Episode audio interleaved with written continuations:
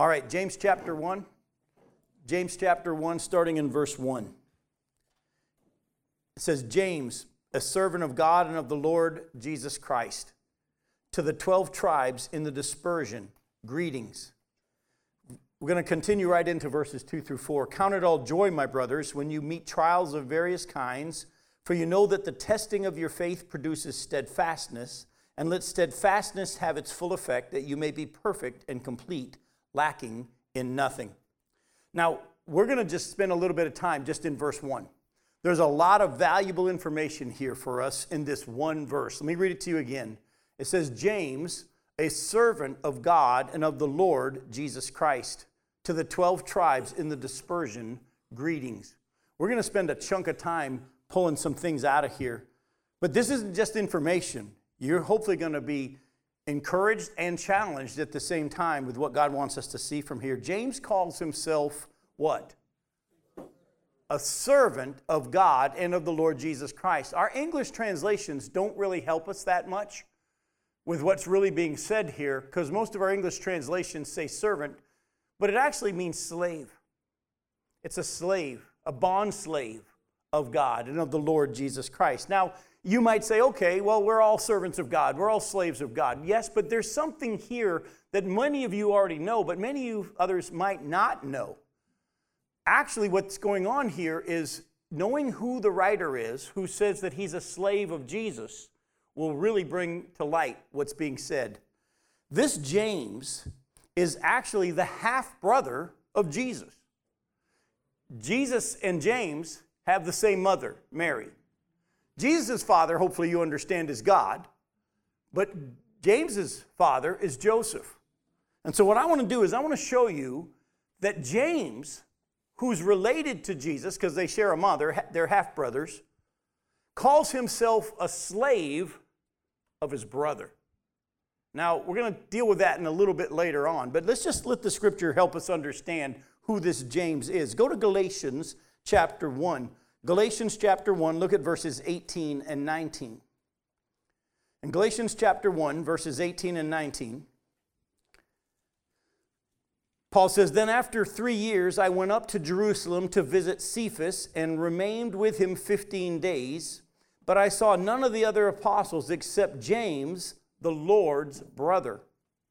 So here, James is also described now as an apostle. You got to keep in mind, there were more than just the 12 apostles, there were many apostles. Barnabas was considered an apostle according to the scriptures. Here we see James is considered an apostle, but he's also the Lord's who? The Lord's brother. Go to, go to Acts uh, chapter 12. Look at verses 12 through 17. Acts chapter 12, verses 12 through 17.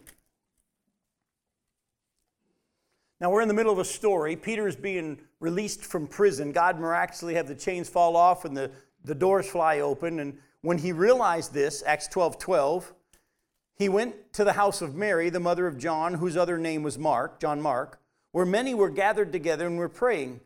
When, when he knocked at the door of the, gate, uh, of the gateway, a servant girl named Rhoda came to answer. Recognizing Peter's voice in her joy, she didn't open the gate, but ran in and reported that Peter was standing at the gate. They said to her, You're out of your mind, but she kept insisting that it was so, and they kept saying, It's his angel. But Peter continued knocking, and when they opened, they saw him and were amazed. But motioning to them with his hand to be silent, he described to them how the Lord had brought him out of the prison.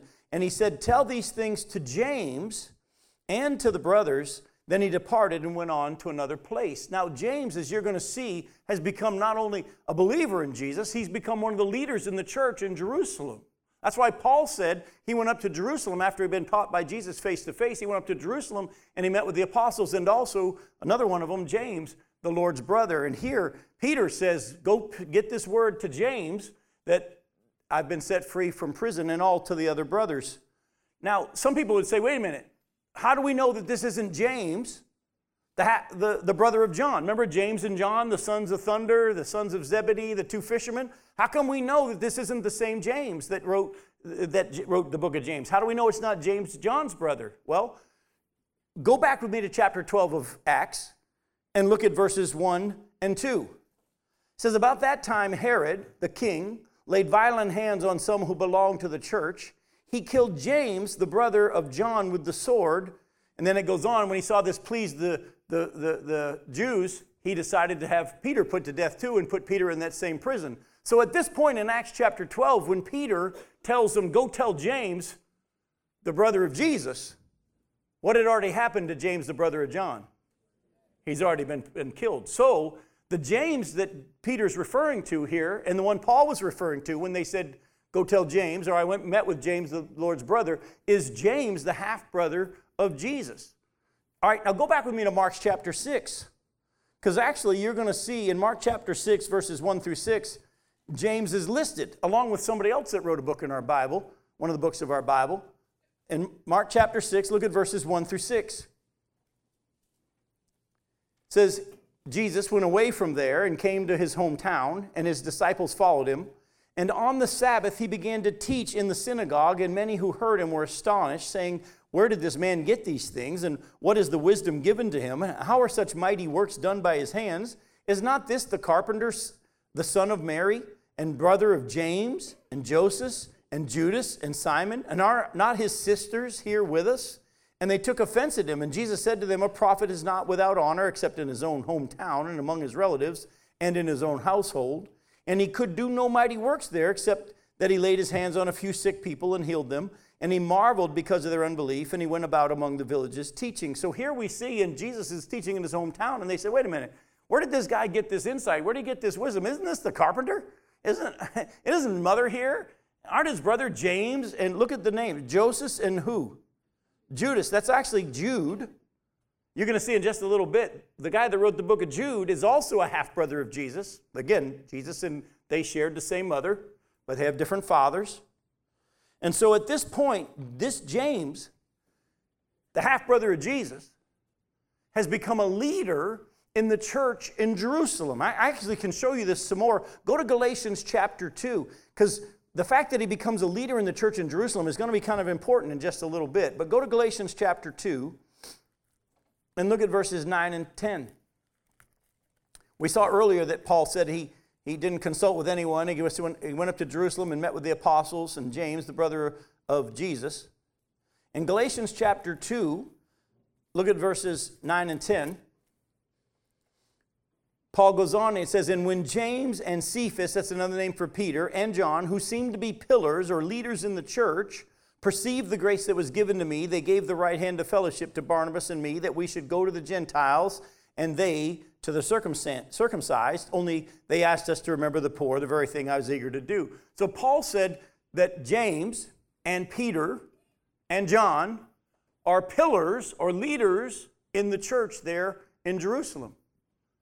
So, this James, who's the half brother of Jesus, who's now one of the leaders in the church in Jerusalem, had he always been a believer? No. Go back with me to John chapter 7.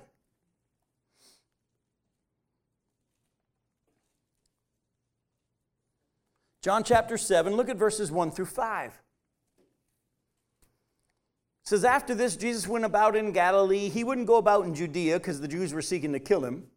Now the jews feast of booths or tabernacles was at hand. So his brothers said to him leave here and go to judea that your disciples may also see your works that you're doing for no one works in secret. If he seeks to be known openly if you do these things show yourself to the world for even not even his brothers believed in him did you catch that not even his own brothers believed in him. They were mocking him. They said, Oh, you're going to be one of these big shots. You're going to be a teacher. You're going to be doing these miracles we see you do. Well, go do them in public. So go do them down in Judea. By the way, why do you think they wanted him to go to Judea? Well, what was waiting for Jesus in Judea? They were trying to kill him. And they were like, hey, why don't you go on down there? They don't like him, and they don't believe in him. Go to Mark chapter 3. There's something in the story of Jesus having his mothers and brothers coming to him that a lot of people don't realize.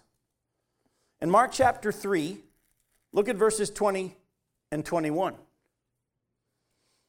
In Mark chapter 3, verse 20, then he, Jesus, went home, and the crowd gathered again so that they could not even eat.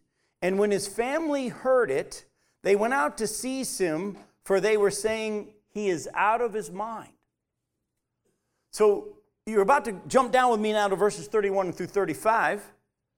And his mothers and his brothers came, and standing outside, they sent to him and called him. And a crowd was sitting around him. And they said to him, Your mother and your brothers are outside seeking you. And he answered them, Who are my mother and my brothers? And looking about at those who sat around him, he said, Here are my mothers and my brother, mother and my brothers. For whoever does the will of God, he is brother and sister. He's my mother, brother and sister and mother. Listen closely. When that group of people were all gathered around Jesus, so much so that his family couldn't even get to him, and they sent word into the house saying, We'd like to see him. And people say, Hey, your family's outside. They want to see you. Your mother and your brothers are here. According to Mark chapter 3, verses 20 and 21, why had Mary and the brothers come to get him? They thought he was out of his mind. They thought he was crazy. They didn't believe in him, they thought he was crazy. Well, how in the world does he become a leader in the church? Go to Acts chapter 15. Listen to what's happened to this man, James, who didn't believe in Jesus, thought he was out of his mind. Go to Acts chapter 15. Amazing transformation has occurred in Acts chapter 15, we've already seen in Galatians that he's become a leader, a pillar in the church, someone that Paul would go see, someone that Peter would tell us to go tell them to go tell James. In Acts chapter 15, look at verses 1 and 2, and then we're going to jump down to verses 6 and following. In Acts chapter 15, verses 1 and 2, but some men came down from Judea and were teaching the brothers down in uh, Antioch, unless you are circumcised according to the custom of Moses, you cannot be saved. And after Paul and Barnabas had no small dissension and debate with them, Paul and Barnabas and some of the others were appointed to go up to Jerusalem to the apostles and the elders about this question. So there's some people from the church in Jerusalem went down to Antioch and told the Gentiles, unless you're circumcised, you're not really saved. Well, Paul and Barnabas had a real issue with this, and so they had some debate with them, and they decided, with the church's uh, agreement, to go up to Jerusalem to go meet with the leaders of the church in Jerusalem about this issue.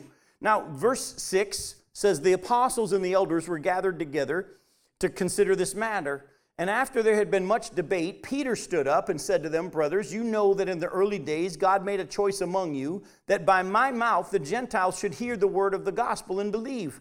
And God, who knows the heart, bore witness to them by giving them the Holy Spirit just as he did to us.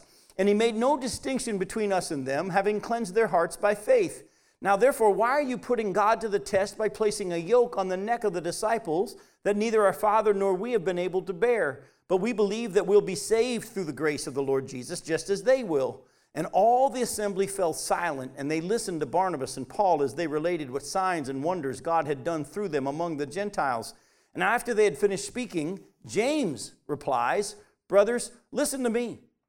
Simeon, that's another name for Peter, has related how God first visited the Gentiles to take from them a people for his name. And with this, the words of the prophets agree, just as it is written After this, I will return, and I will rebuild the tent of David that is fallen. I will rebuild its ruins, and I will restore it, that the remnant of mankind may seek the Lord, and all the Gentiles who are called by my name, says the Lord, who makes these things known from of old. Therefore, my judgment is that we should not trouble those of the Gentiles who turn to God, but should write to them to abstain from things polluted by idols and from sexual immorality and from what has been strangled and from blood.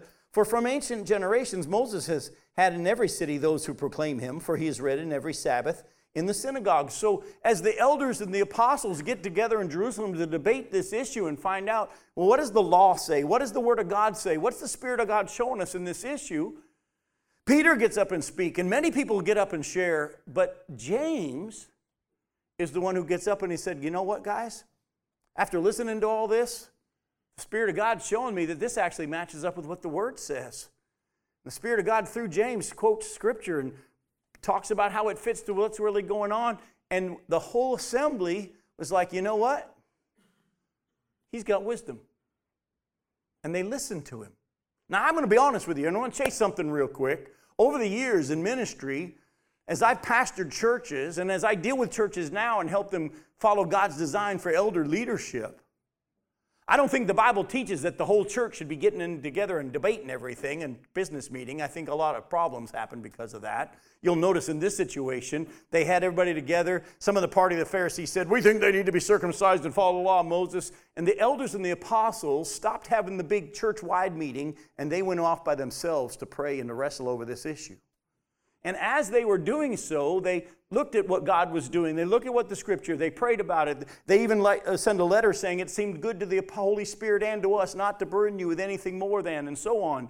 But one of the things that I've come to realize is even if you have elders and spiritual men who are leading the church, I'm always looking for the ones who are quiet, who listen to all the stuff go on.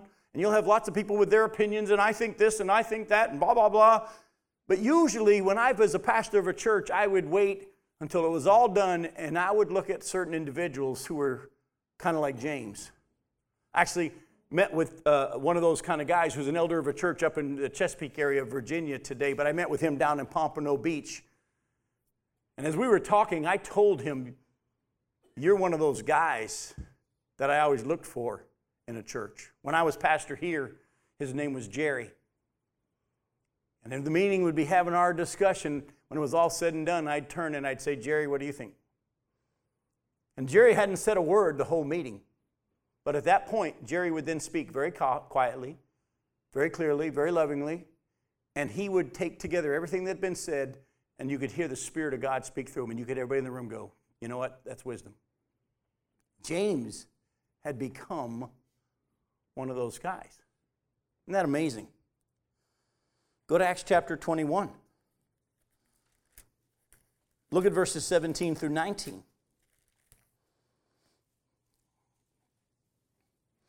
Now, when we had come to Jerusalem, the brothers received us gladly, and on the following day, Paul went in with us to who? To James, and all the elders were present. And after greeting them, he related one by one the things that God had done among the Gentiles through his ministry. Remember, this is when we looked at the end of our Roman study, how Paul went to Jerusalem. We got, uh, we got arrested and all, but he went, before he got arrested in Jerusalem, he went and met with the leadership of the church, and he met with James. Go to Galatians chapter 2 again. There's a couple of verses there that I didn't read. Go to Galatians chapter 2, verses 11 and 12. Paul makes a very interesting statement in how he describes the church in Jerusalem in Galatians chapter 2, verses 11 and 12, it says, But when Cephas, that's Peter, came to Antioch, I opposed him to his face because he stood condemned for before certain men came from where? From James. He was eating with the Gentiles, but when they came, he drew back and separated himself, fearing the circumcision party. When Paul says, when certain men came from James, what's he referring to? They came from where?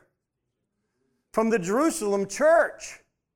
So James is not only a, considered a pillar or one of the leaders to the point that Peter would say after he's released from prison, go tell James and the brothers. Not only has James become one of these men that when they're having the Jerusalem council and wrestling over these issues, James is the one that speaks with spirit and wisdom and from the scriptures.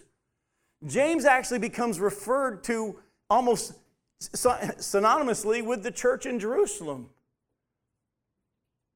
But he didn't believe in Jesus. He thought he was out of his mind. When did he get saved? How did he get this kind of wisdom? It has to be after the resurrection. We don't know. There's not an account exactly of when it happened. But I can tell you this much the Bible tells us, though, that when Jesus was raised, risen from the dead and the believers were all gathered together in that upper room waiting, James was there. He changed his mind. Go to Acts chapter 1. Acts chapter 1. Look at verses 12 through 14.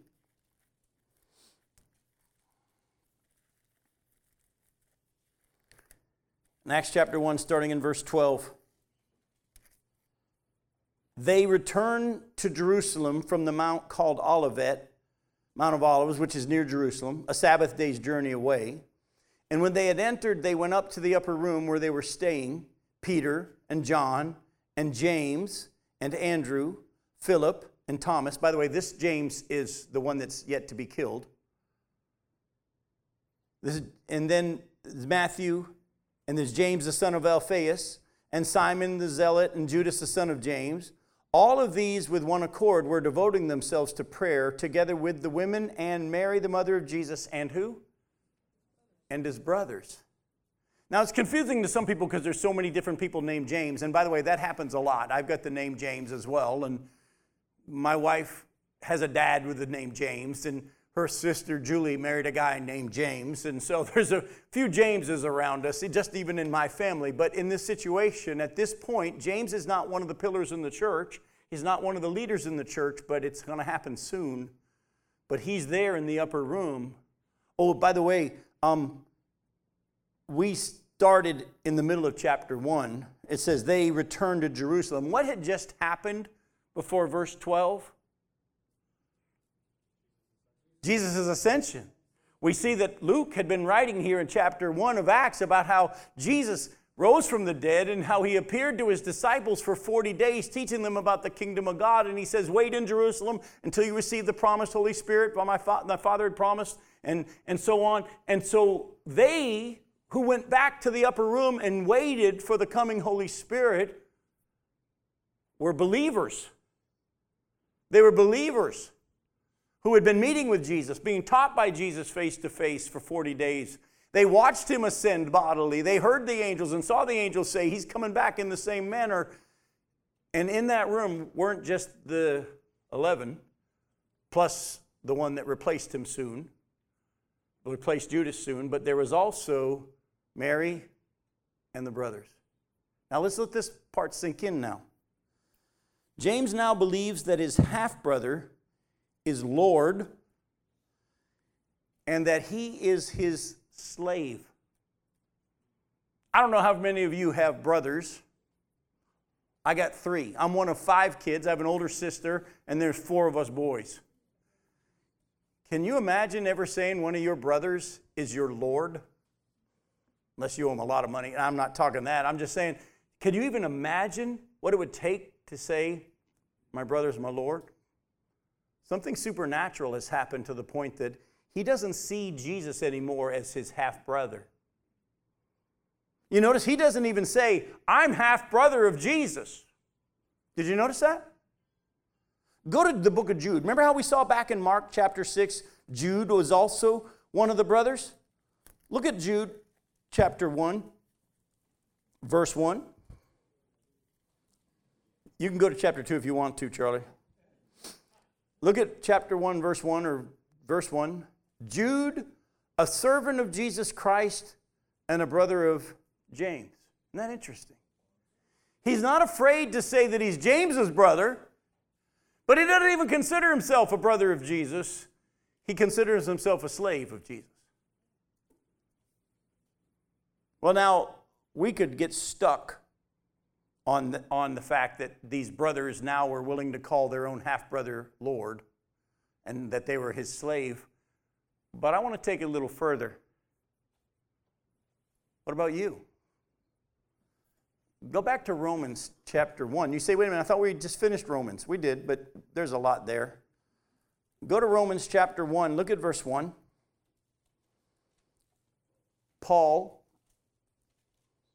a servant, but some of your Bibles have little notes there. What do your notes say on that word servant? Slave. Bondservant, which means slave. Paul, a slave of Christ Jesus, called to be an apostle, set apart for the gospel of God. Go to 2 Peter chapter 1. 2 Peter chapter 1. Look at verses, well, just verse 1. Simeon Peter, a servant, there's that word again, slave and apostle of the Lord Jesus Christ.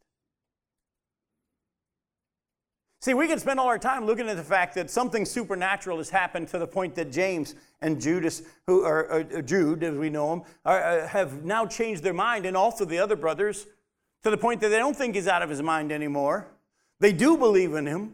They're willing to risk their lives and to be a part of this group of believers. And not only that, they become leaders in the church and they become people that are willing to say, He's not my, just, I'm not going to say, well, I'm a half brother of Jesus. No, no, no. He is God and He's my Lord and I'm His slave.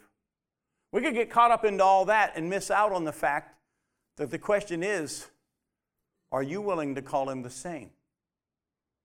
I know of a lot of people that claim to be Christians who say, well, I believe in Jesus, but I'm going to call the shots in my life. Jesus said, Why do you call me Lord, Lord? and not do what I say.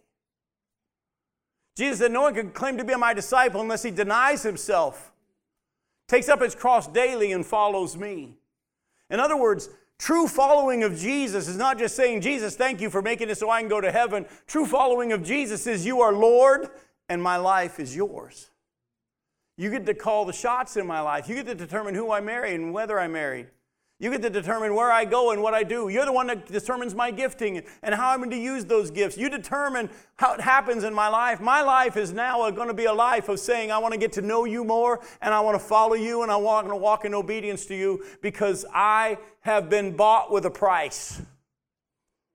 You have shed your blood for me and my life is now yours. Folks, don't skip over James chapter 1, verse 1, where he says, I'm a slave of the Lord Jesus Christ. He could have pulled out the credentials of, I'm the Lord's half brother. We don't even see him writing about all the stories of their childhood and how he counseled Jesus. No, he sees himself now as his slave.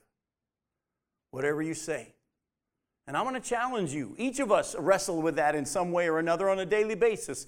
Because every morning our flesh wants to get up and be in charge. And we have to learn to daily renew our minds and say, Lord, I'm not in charge, you're in charge. Not my will, but yours be done. But I think it would help us to remember that James and Paul and Peter and Jude all called themselves servants or bondservants or slaves of Jesus Christ. They're pretty important people in the church. But they didn't see themselves as anything but a slave.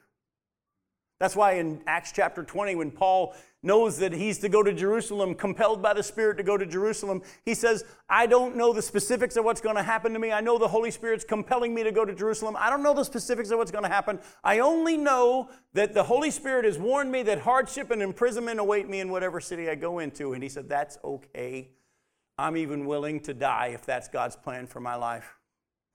Because he must increase, I must decrease. Isn't that what John the Baptist said? I'm going to ask you again Is he Lord? It's interesting, uh, a wonderful preacher you've heard me quote many times, Vance Havner, used to do revival services, and he used to have an altar call for the people that wanted to be saved, and he had an altar call for the people that needed to be baptized, and he had an altar call for those who wanted to rededicate their lives, and he was an altar call for those who want to join the church, and he would have all these different altar calls, and he said, I stopped doing it. He said, I just gave one. At the end of my ministry, I only gave one, and it was a call to those who are going to surrender to Jesus as Lord. Because if you're surrendering to Jesus as Lord and He says you must be saved, you're going to come forward for that. And if you're going to listen to Him and He says you need to be baptized, if He's your Lord, you're going to do what He says and you're going to come forward for that. If He's telling you to join the church, you're going to come to do that. If you're ready to get serious about Him and stop living for flesh, and that's what He's wanting you to do, you're going to do that. But whatever His Lordship means, come. He said, I stopped trying to tell everybody what decision they ought to make and I let Jesus be Lord. What's he talking to you about? Did you ever notice in the Bible where God reveals himself to Samuel? Of course, Samuel doesn't understand the voice of God at this point, and he thinks Eli's calling him. And at this point, now after three times, Eli realizes he's hearing from God. What does he go back and tell him to say? Speak who? Speak, Lord. Speak, Lord. Your servant listens. Folks, we need to be reminded in the renewing of our minds that Jesus is Lord. He gets to determine what you watch and you don't watch. By the way, that's not your job to tell everybody else. He told me this. That means you have to watch, not watch this too. No, no, you're not their Lord. He gets to be Lord. But if He's doing something in your life, you need to be listening and doing what He says. I'm going to ask you is he your, are you his, is he your Lord? Are you his slave? Does he get to call the shots in your life? Or you want to be in control? Now, back to James chapter 1, there's actually more still in this verse that we haven't even touched. It says that he is writing to the 12 tribes of the dispersion. So, who's he writing to? Who are the 12 tribes of the dispersion? Well, hopefully, you understand who the 12 tribes are. Who are the 12 tribes? The Jews. He's writing to the Jews. Uh, in, go to Revelation chapter 21. Look at verses 9 through 14.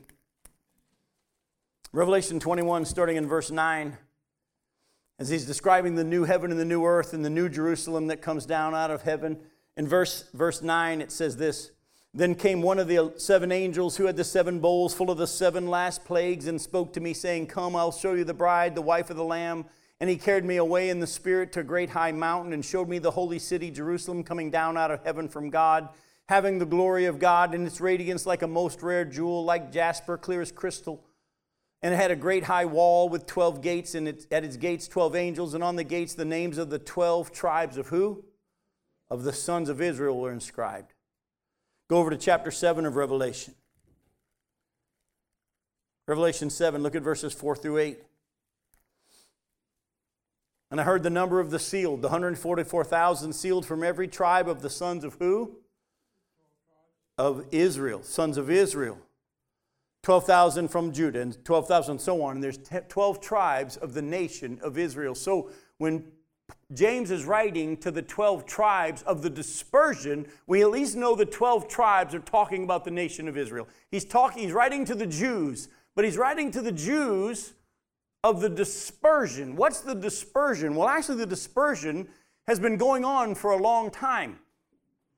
Because of God's word and his truthfulness of his word, he told the nation of Israel way back when he made them and brought them into their promised land if you obey me, you'll be here and you'll prosper. But if you disobey me, I will scatter you, I'll disperse you.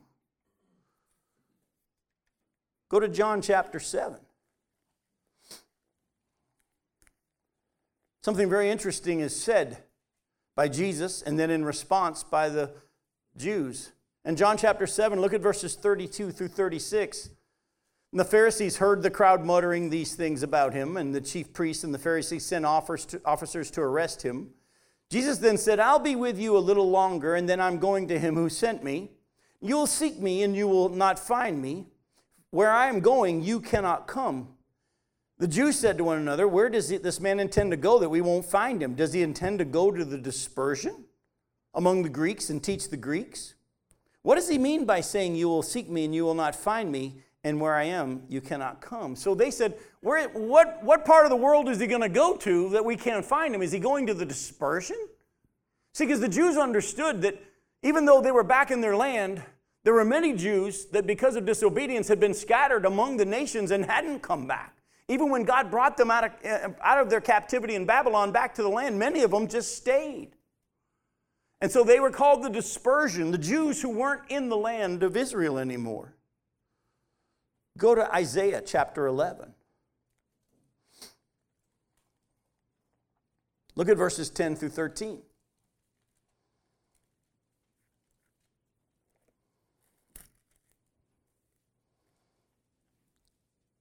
Prophecy of the future. In that day, the root of Jesse, who shall stand as a signal for the peoples, of him shall the nations inquire, and his resting place shall be glorious. In that day, the Lord will extend his hand yet a second time to recover the remnant that remains of his people from Assyria, from Egypt, from Pathros, from Cush, from Elam, from Shinar, from Hamath, and from the coastlands of the sea. He will raise a signal for the nations and will assemble the banished of Israel and gather the who? The dispersed of Jacob or Judah and from the four corners of the earth. The jealousy of Ephraim shall depart, and those who harass Judah shall be cut off. Ephraim shall not be jealous of Judah, and Judah shall not harass Ephraim. He's going to regather the dispersed ones. We're not going to have you turn there, but you can go look at it later on. Zephaniah chapter 3, verses 9 and 10 talks about that as well. The, the daughters of my dispersed ones, those who are going to come to faith during the tribulation period and into the millennial kingdom. And so, first off, the dispersion is talking about the Jews who have been scattered because of their disobedience over time, and there are Jews all over the world. If you go back to Acts chapter 2, where Peter's preaching, and, and the Holy Spirit comes upon all the disciples there in the upper room, and they start preaching, and the Holy Spirit's preaching through them, and the point that they're speaking in other known languages, and it says, and there were staying in Jerusalem Jews, devout Jews from every nation under heaven. Now we got to stop for a second.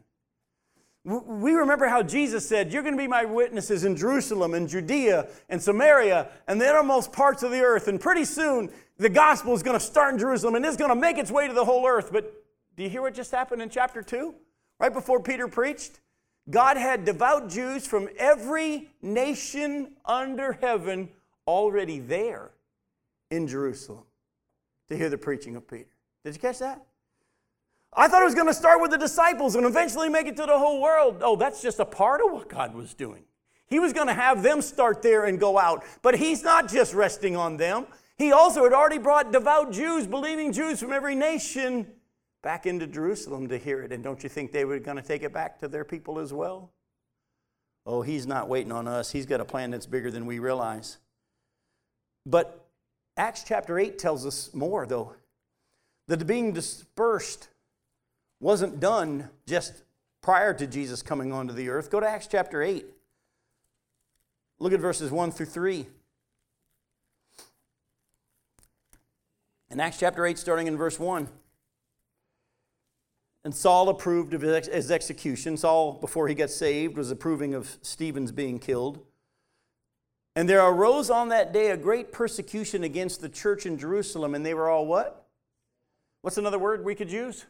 Dispersed throughout the regions of Judea and Samaria, except the apostles. Of course, devout men buried Stephen and made great lamentation over him, but Saul was ravaging the church and entering house after house. They dragged off men and women and committed them to prison. So the Jews had been scattered because of the disobedience.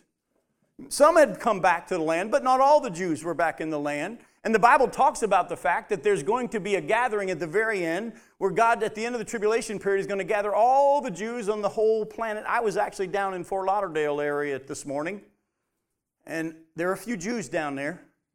Ran into a bunch of them. But one day, all the Jews are no longer going to be dispersed. They're all going to be back in Jerusalem. But James is writing to not just the Jews who have been dispersed because of their disobedience, He's also writing to the Jews who have been dispersed because of their persecution in believing in Jesus. It's a mixed group. Who's the dispersion? Well, that's kind of a big answer. But he's writing to the 12 tribes of the dispersion. He's writing to the Jews who have been scattered because of disobedience and because of their faith. And you're going to see as James writes this letter, he's going to be writing to Christians, but he's also going to have things in there that aren't for Christians, that are for unbelievers. When he, he's going to say, Receive the implanted word which is able to save your souls. Well, why would he say that if he's already writing to believers? Uh, you're going to see he's writing to an audience of Jews that are Christians who are being scattered, and also they've been scattered because of their disobedience, and others have been scattered because of their faith. Some are Jews who have been obedient, some of Jews that have been disobedient. By the way, do you know that Peter wrote to the same group of people? Go to 1 Peter chapter 1, look at verse 1. And you're going to see as we take a look at the next verses in James, because I do promise we'll cover more than just one verse in James tonight. But when we look at this, uh, the other verses in James, you're going to see we're going to have to take a look at Peter's writings a lot because he writes to the same people. In 1 Peter chapter 1, verse 1, Peter, an apostle of Jesus Christ, to those who are elect Exiles of who? The dispersion in Pontus, Galatia, Cappadocia, Asia, and Bithynia. Now, is Peter writing to believing Jews who have been dispersed or unbelieving Jews? No, look closely. The elect. He's writing to believers. James is writing to mostly believers, but also those who have been dispersed because they're Jews and they're in disobedience. Peter's writing to the Jews who have been scattered because of their belief. So you're going to see that's important for us down the road. So let's go to verses 2 through 4 again of James chapter 1. He says, Count it all joy, my brothers, when you meet trials of various kinds, for you know that the testing of your faith produces steadfastness, and let steadfastness have its full effect, that you may be perfect and complete, lacking in nothing. James is writing to them to encourage them that even though they're suffering because of their faith in Jesus, God is using it to produce good fruit in many different ways. The suffering that's being referred to here is not suffering because of sin, but suffering that's tied to their faith. Like I said, James is predominantly writing to believing Jews who have been scattered, but also in there will be some unbelieving Jews, which we'll see in our study. But go to 1 Peter chapter 4. I want to clarify that not all suffering is because we're believers in Jesus. Some suffering we go through is tied to our own sinful and stupid choices. In 1 Peter chapter 4, look at verses 15 and 16. He says, Let none of you suffer as a murderer or a thief or an evildoer or as a meddler. Yet if anyone suffers as a Christian, let him not be ashamed, but let him glorify God in that name. So is every suffering that we go through as Christians because we're believers in Jesus? No. Some of it's tied to wrong choices and disobedience in our life. And God's going to use those suffering, those trials, and those, the discipline, and we're going to look at the difference in all that in a little bit. But He's going to use it for His good, for, for His purposes of good in our lives. But first and foremost, don't just assume that the suffering you're going through is because you're a follower of Jesus. Make sure that it's not because you've been disobedient. Now, once you've done the sin checklist, kind of like Job did, I mean, his friends came and they were quiet for a while, but eventually, eventually they said, okay, the only reason this is happening is because you had to done something. God's getting you. And he says, look, I've done the check. I've done the checklist. I can look you in the eye. I can look God in the eye and say, this is not because of my sin. And he was right. It said nothing to do with his sin. God had a different purpose in mind. So there's nothing wrong with doing a checklist, but once you've done the checklist and the Holy Spirit's not convicting you of anything and not wanting you to confess anything, then you can understand that what you're going through is tied to purposes of God. And that's why James says to them, Count it all what? Joy when you face trials of various kinds, because these trials, because of your faith, are going to produce good fruit. So, what I want to do in the time we have left, and I think we can do it, is deal with what, what are some of God's purposes in having believers go through trials or tests. Number one is to confirm our faith. We're going to get to reliance in just a little bit, Michael. But let's just lay the ground foundation here. First and foremost, he uses it to confirm your faith, confirm your salvation. Go to 1 Peter chapter 1. Look at verses 3 through 9. He says, Blessed be the God and the Father of our Lord Jesus Christ. According to his great mercy, he has caused us to be born again to a living hope through the resurrection of Jesus Christ from the dead, to an inheritance that is imperishable, undefiled, unfading, kept in heaven for you, who by God's power are being guarded through faith for a salvation ready to be revealed in the last time. In this you rejoice, though now for a little while, if necessary, you have been grieved by various trials, so that the tested genuineness, genuineness of your faith, more precious than gold that perishes though it's tested by fire, may be found to result in praise and glory and honor at the revelation of Jesus Christ. Though you haven't seen him, you love him.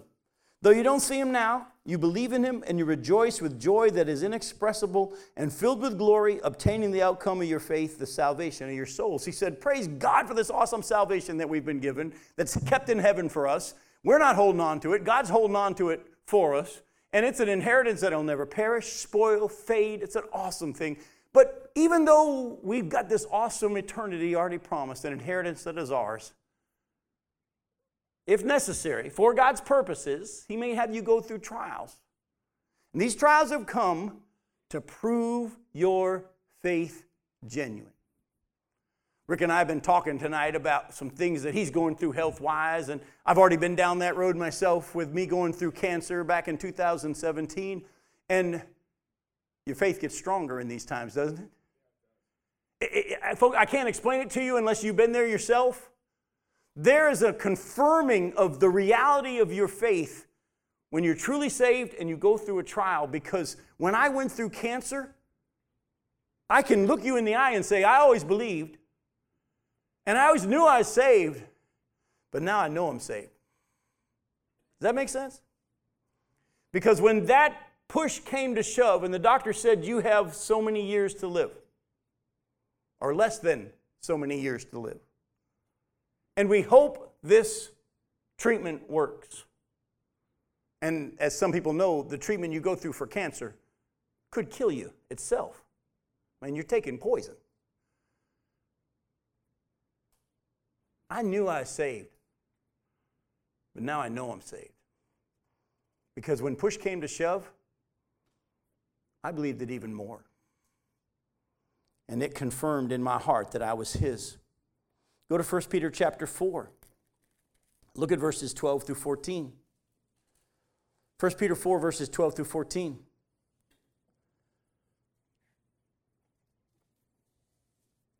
says, By Silvanus, a faithful brother as I regard him, I've written you briefly, exhorting and declaring that this is the true grace of God. Stand firm in it. She who is at Babylon, who is likewise chosen, sends you greetings, and so does Mark, my son. Greet one another with a kiss of love. Peace to all of you who are in Christ. And for some reason, I think I wrote the wrong scripture down. Let's try 2 Peter chapter. There is no 2 Peter chapter 4. Where was I getting that from? I apologize. I don't know why I wrote down 1 Peter 4:12, but no, I wrote, I read that, but it didn't, it wasn't what I was looking for. It didn't. 1 Peter 4, 12. Oh, I was reading chapter 5, 12. That's why I was like, man, why does, I did write the right thing. Thank you. Beloved, do not be surprised at the, you, Smitty, get up here and take over because you can finish it better than me. Beloved, do not be surprised at the fiery trial when it comes upon you to test you as though something strange were happening to you. But rejoice insofar as you share Christ's sufferings, that you may also rejoice and be glad when his glory is revealed. If you are insulted for the name of Christ, you are blessed because the Spirit of glory and of God rests upon you. When the believers were beaten for believing in Jesus, they went out of there rejoicing that they had been considered worthy to suffer for the name of Jesus.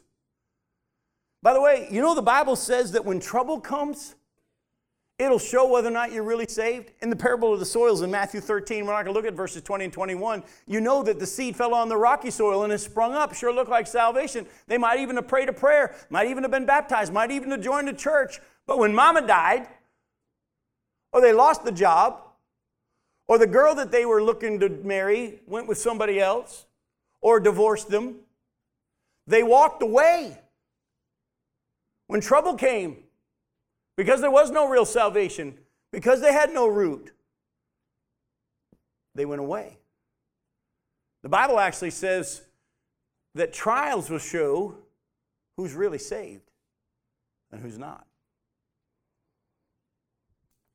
Romans 5, we're not going to turn there because of time, but Romans 5 talks about how we've been given this grace in which we now stand. And we rejoice in the hope of the glory of God, but we don't only rejoice in the hope of the glory of God or heaven, we also rejoice in our sufferings because we know that God's going to use them for His glory and He's poured out His Holy Spirit into our hearts. Folks, if you're truly saved, when the doctor says, I have bad news, your attitude will be, the Lord's got it.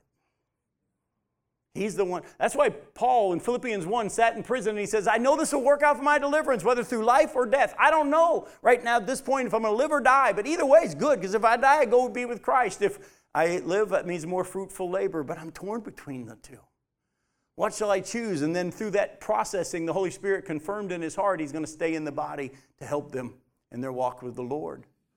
Folks, when you get the bad news, if you're truly saved, your attitude will be, you know what? If I die, I die. That's all right. Because I know I'm going to heaven. I deal with so many people, and I say people, and I'm going to say church members because I don't know where everybody is, but I deal with so many people as they get older and they get closer to that time of their death. And I'll say, You're a day closer to heaven. And they'll say, I hope I go. Oh, folks, the Bible says the closer we get, the more we should be sure Trials confirm your faith. Get that settled. The Bible also tells us that trials produce steadfastness or strong patience. Trials actually make us more patient. Now you say, you always see people say, well, uh, don't ask God for patience. Well, let me say something to you. When you hear people say, don't ask God for patience, what they're really saying to you is, don't ask God for an evidence of the Spirit of God within you. Isn't the Bible say that one of the evidences of the fruit or the fruit of the Spirit is love, joy, peace? What's the next one? Patience. In other words, I don't want any evidence of Jesus in my life. That's a horrible thing to say. Oh, and by the way, if he who began the good work in you is going to finish it, and he who began the good work desires to conform you into the image of Jesus Christ, if Jesus had to learn obedience through what he suffered, if Jesus had to become complete in obedience to the Father, we as well should have an attitude that says, if that's his purpose for me, I want it. Now, our flesh doesn't want it. I understand that. No discipline seems pleasant at the time. But later it produces the peaceful fruit of righteousness for those who have been trained by it. I want to say to you renew your mind. Let this truth sink into you, where it's not a verse we can quote, how we can count it all joy when you face trials, but that we can actually be people that when the trial comes, and the trial will come, because the Bible says it rains on the just and the unjust, that we can respond in such a way by the grace of God that our faith has been confirmed, our faith is real, and we are able to withstand however long it is that He has us go through this time of shaping. So much so that the people around us can say, okay, let's be honest, this isn't a normal reaction. Could you help me understand why you are so peaceful in the midst of all this? Why haven't you gotten a lawyer by now? Why are you still putting up with this? And we can honestly, in time, and we'll look at this more down the road when we come back, we can honestly say, My Father has a purpose and a plan. And I'm going to wait until it's accomplished. For years, as I used to visit as a pastor people who are having surgeries, I used to say three things to them whenever I'd go visit. If I was going to go pray with you before your surgery, I'd tell you three things. The first thing I would tell you is this as soon as you put on the hospital gown, the end is in sight. If you've ever worn a hospital gown, you'll know what I just said. Second thing I would say is this when the doctor starts to perform the surgery, lay still. Of course, they're going to give you enough drugs so you don't have to worry about that. And the third thing I would say is this don't get off the operating table until he's done. Oh, by the way, they were all jokes but they all had a little bit of truth. Folks, we are His workmanship, correct?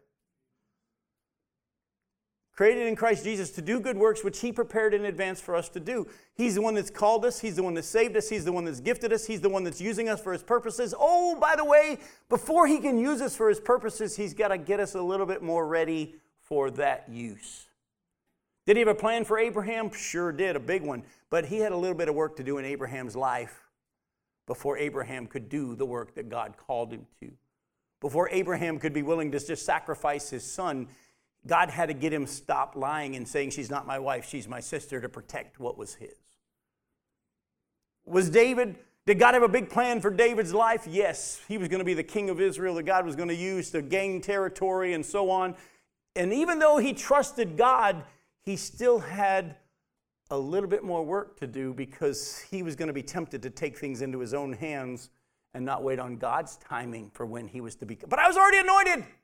Yeah, that was 15 years before you actually became king. And God had him go through trials as he had to run and hide, hide in the rocks and the caves, even though he's the next anointed king of Israel. And then God gave him even the test of having the king come into the cave that he was hiding in and he could have killed him. And a couple of times he showed that he could have done it. And his own men were saying, This is the work of God. This is the hand of God. This is what you're supposed to do. But he had to learn to lead and to have victory when God said and how God said. Oh, by the way, once he does become the king of Israel, in 2 Samuel chapter 5, verses 17 and following, he becomes king of Israel, and the Philistines hear about it, and they all gather in the valley of Rephaim, and David does an awesome thing. He inquires of the Lord, Shall I go and attack them? And God tells him, Go straight in, I'll give you the victory. And they do, they wipe them all out, carry off all their junk. The very next verse, verse 22, it says this And the Philistines gathered yet again in the valley of Rephaim. And David doesn't assume that how God did it last time is how God's going to do it this time. You can double check me. This time he inquires of the Lord. Same people, same valley, same situation, but he doesn't assume that God's going to do it the same way because he just had victory. He inquired of the Lord, and God says, This time don't go straight in, go around behind them. And when you hear the sound of the marching in the tops of the trees, that means I've gone ahead of you to give you the victory. David had learned to wait upon when and how God said to lead. We'll come back to this next week. We're going to continue on in God's purposes for our trials. We've already looked at how our trials confirm our faith. We're going to continue a little bit more with this patience, this steadfastness. But for tonight, I want you to understand this. If you are in Christ Jesus, you are going to be either coming out of a trial, about to go into one, or you're in one right now. It's a part of how He works. Question is are you going to count it joy? Or are you going to say, why me? I love you. We'll see you next week. Thanks for coming.